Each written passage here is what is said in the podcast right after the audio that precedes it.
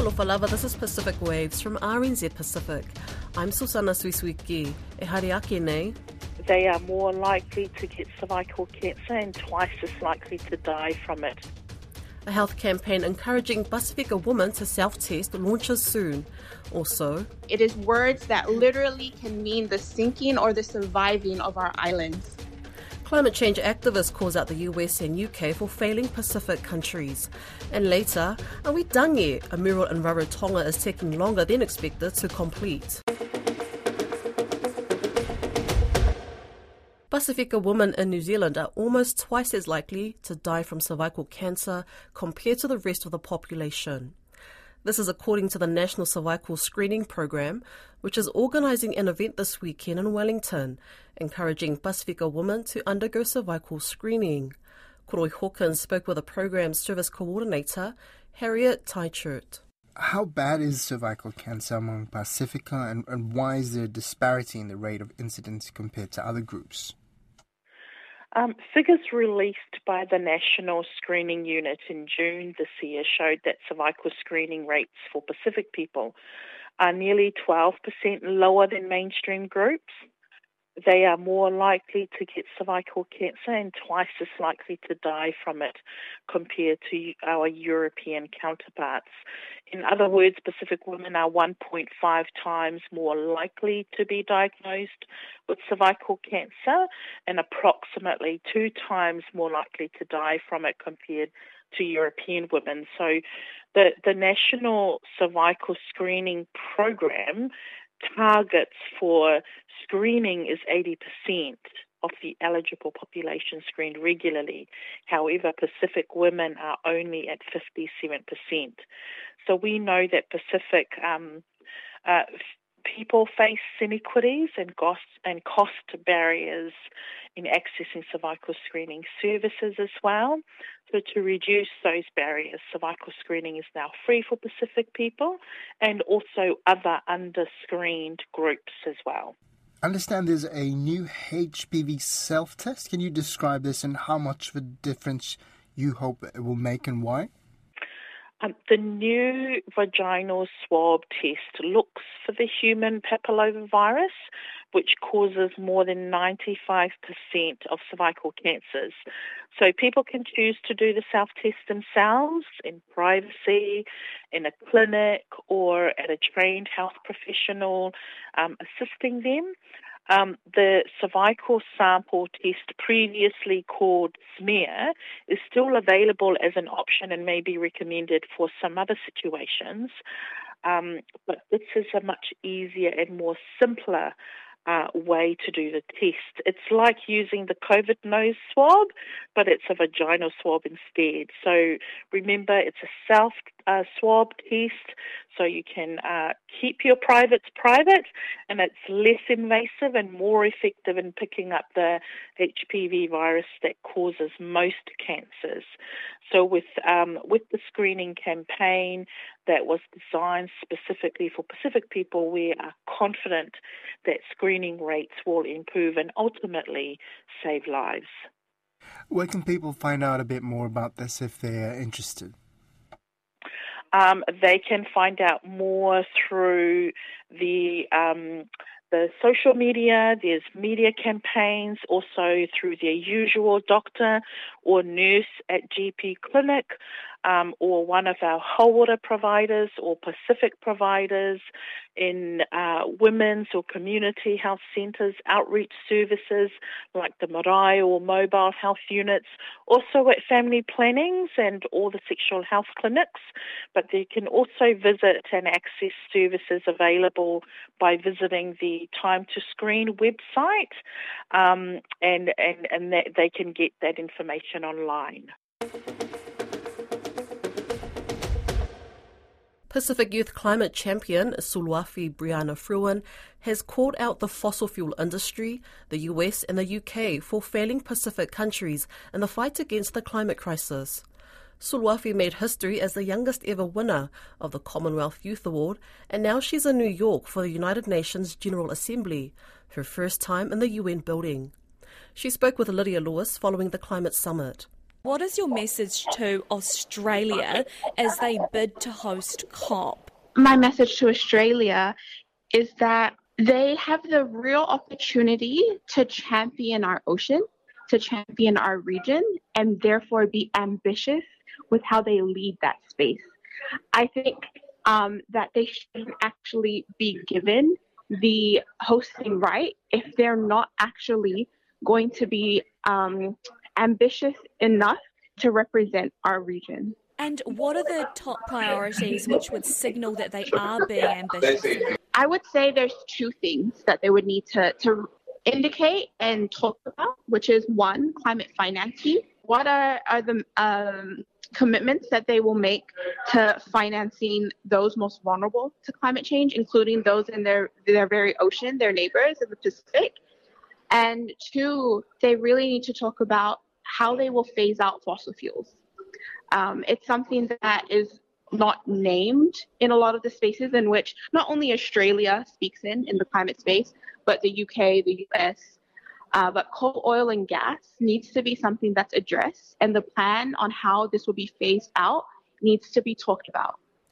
And Australia and the US, they were not, uh, from my, what I understand from this press conference, invited or allowed to speak at the UN on climate summit. Mm. Um, yes, um, I can speak briefly about it as it was a, a secretariat, a UN secretariat decision. But from what I understand, this summit was for the movers and the doers. So those who have been moving and who have been doing the actions in which they talk about. And so because Australia and the US were examples of countries that have not been moving at the same speed as which they've been talking. They were not invited to speak. And even the US, who had a rep- we're currently in the US, this is where the, the meeting is, they had a representative in the room, I believe, John Kerry, and he was not allowed to speak. And that's because we wanted, the UN wanted to give the voices to those who have been ambitious ambitious to be able to speak on the Climate Ambition Summit. And being your first time, tell me more mm. about your experience and how you view this time for you. Yeah, I think um, it's so important to have young people in the room and to have civil society people who actually aren't getting paid to be here you know and that's something you notice when you sit in these rooms is is a lot of these people, it's their job to be here from nine to five or, or for whenever the, the conference starts. And then you look around at the young people, the civil society, the, the volunteers, the indigenous people who made their way into the room, which I want to mention very few did.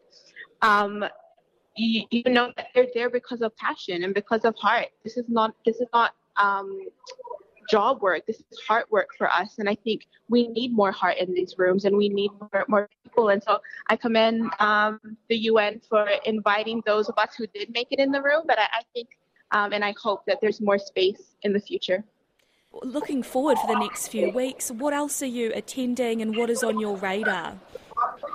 I've been following the Pacific ministerials who've been talking about the Fossil Fuel Non-Proliferation Treaty and how we can push this forward. It's important that we name the culprit um, in this space and that we find ways outside of the UN system to push a non-proliferation in another treaty.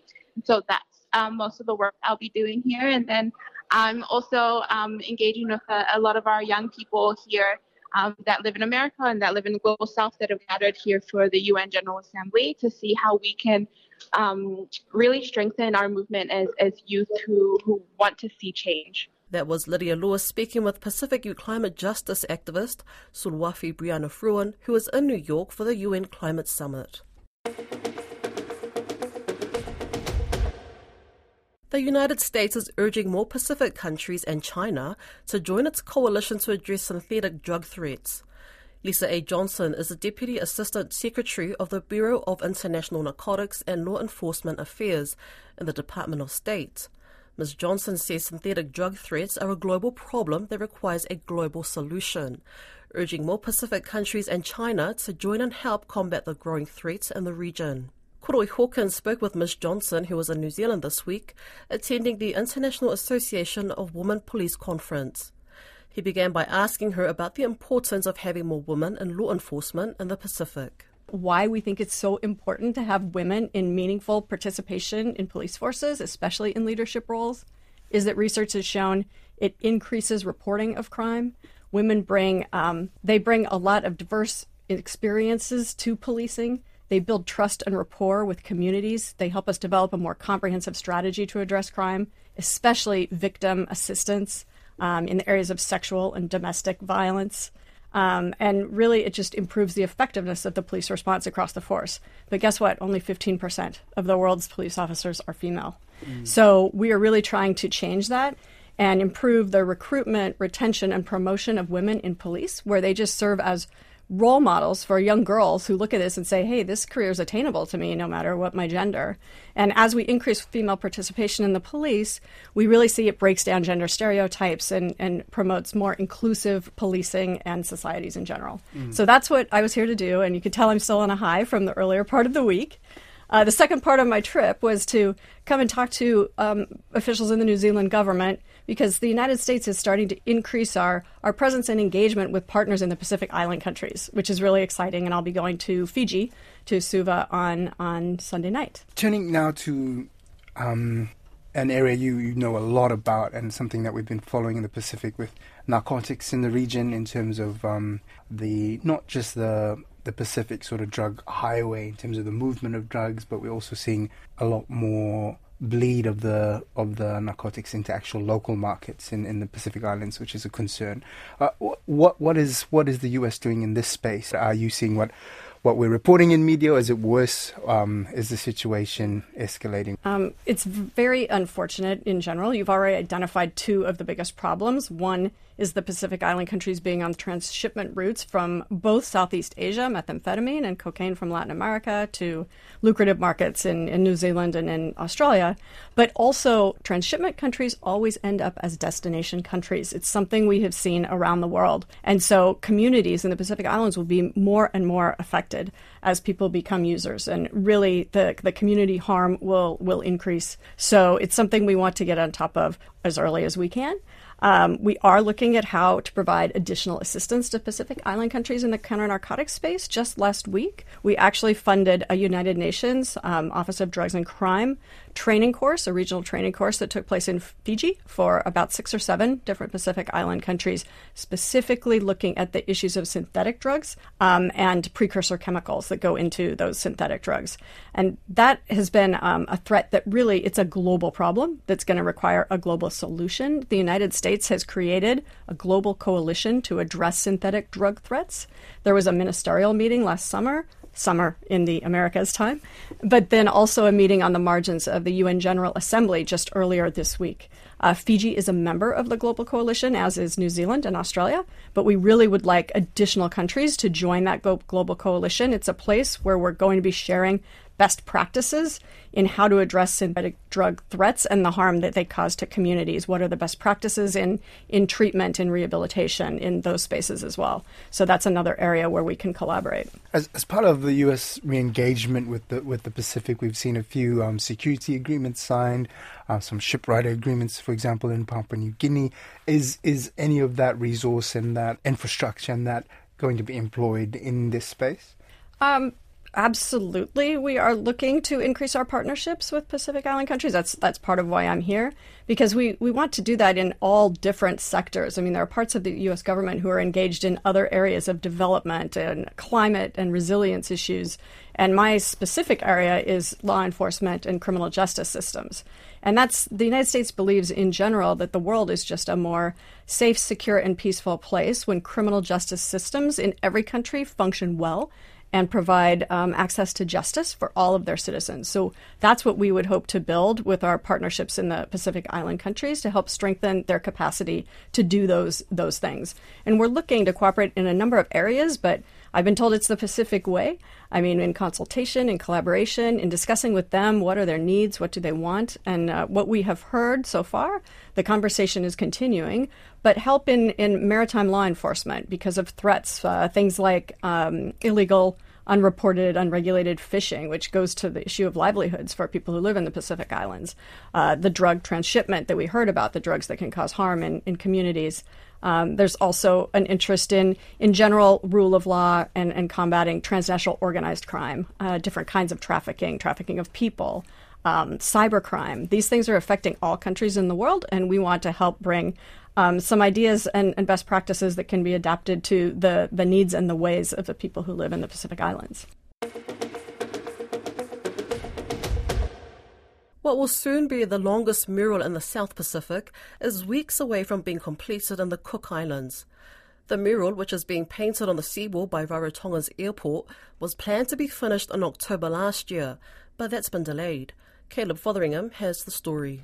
It was meant to be a quick few months job, but rain, wind, and even the sun has pushed it out. Travelling artist Gonzalo Aldana from Mexico is the main painter and came up with the idea. He wants it finished before the Pacific Islands Forum leaders meeting in November, but thinks it should be done in a few weeks. I don't want to exaggerate, but sometimes I'm just really dreaming about the moment when I do the boom, the final part of paint, or the final, the moment when I have to sign it. But it has been a really beautiful journey in general. The 560 metre seawall features legends and animals from each of the 15 islands that make up the country. In a lot of ways, it's been tough work for Mr. Aldana, who's done the lion's share. I have to be in certain position, sitting or, or my knees or something, and it doesn't sound like so challenging. But when you think do it for one week, do it for one month, do it for 12 months, do it for, and then it's like, wow, I'm starting having like, like issues with my knees or sometimes my low back, like, oh, I feel something now. The work was sponsored by ocean charity Seacology to showcase Marae Moana, a multi use marine park which extends over the nation's entire exclusive economic zone, covering roughly the area of Mexico. The marine park was created in 2017 with the main purpose of protecting the ocean. One of the features are 50 nautical mile marine protected areas around each island, prohibiting large scale commercial fishing and seabed mining. Kevin Iro, who spearheaded Marae Moana, says the mural is being painted to raise awareness of the ocean. It's a great tool, particularly for our kids, and everyone drives past the seawall and they can see and identify islands and characters and all those sorts of things that make Marae Moana what it is. Mr. Iro says the Pacific Islands Forum leaders meeting will be a great opportunity to present the wall. I know there's going to be a lot of messaging at the PIF around our ocean, how we have to look after it and maintain it. So it'll be a, a good time to get it completed and really showcase it at that event. Resort General Manager Tim Meyer, who is part of Marae Moana's outreach team, has found guests are already providing a lot of positive feedback our guests start asking us questions about Cook Island culture, about stories that are being depicted on the wall, the ocean, about the flora and fauna of the island, and about the whole population of these beautiful 15 islands in the South Pacific. Mr. Meyer says the wall was already popular among tourists who would watch low flying planes land. Now it's become more of a talking point. That's Pacific Waves for today. Don't forget you can listen back on rnzi.com slash programs from myself and the RNZ Pacific team till fast 4.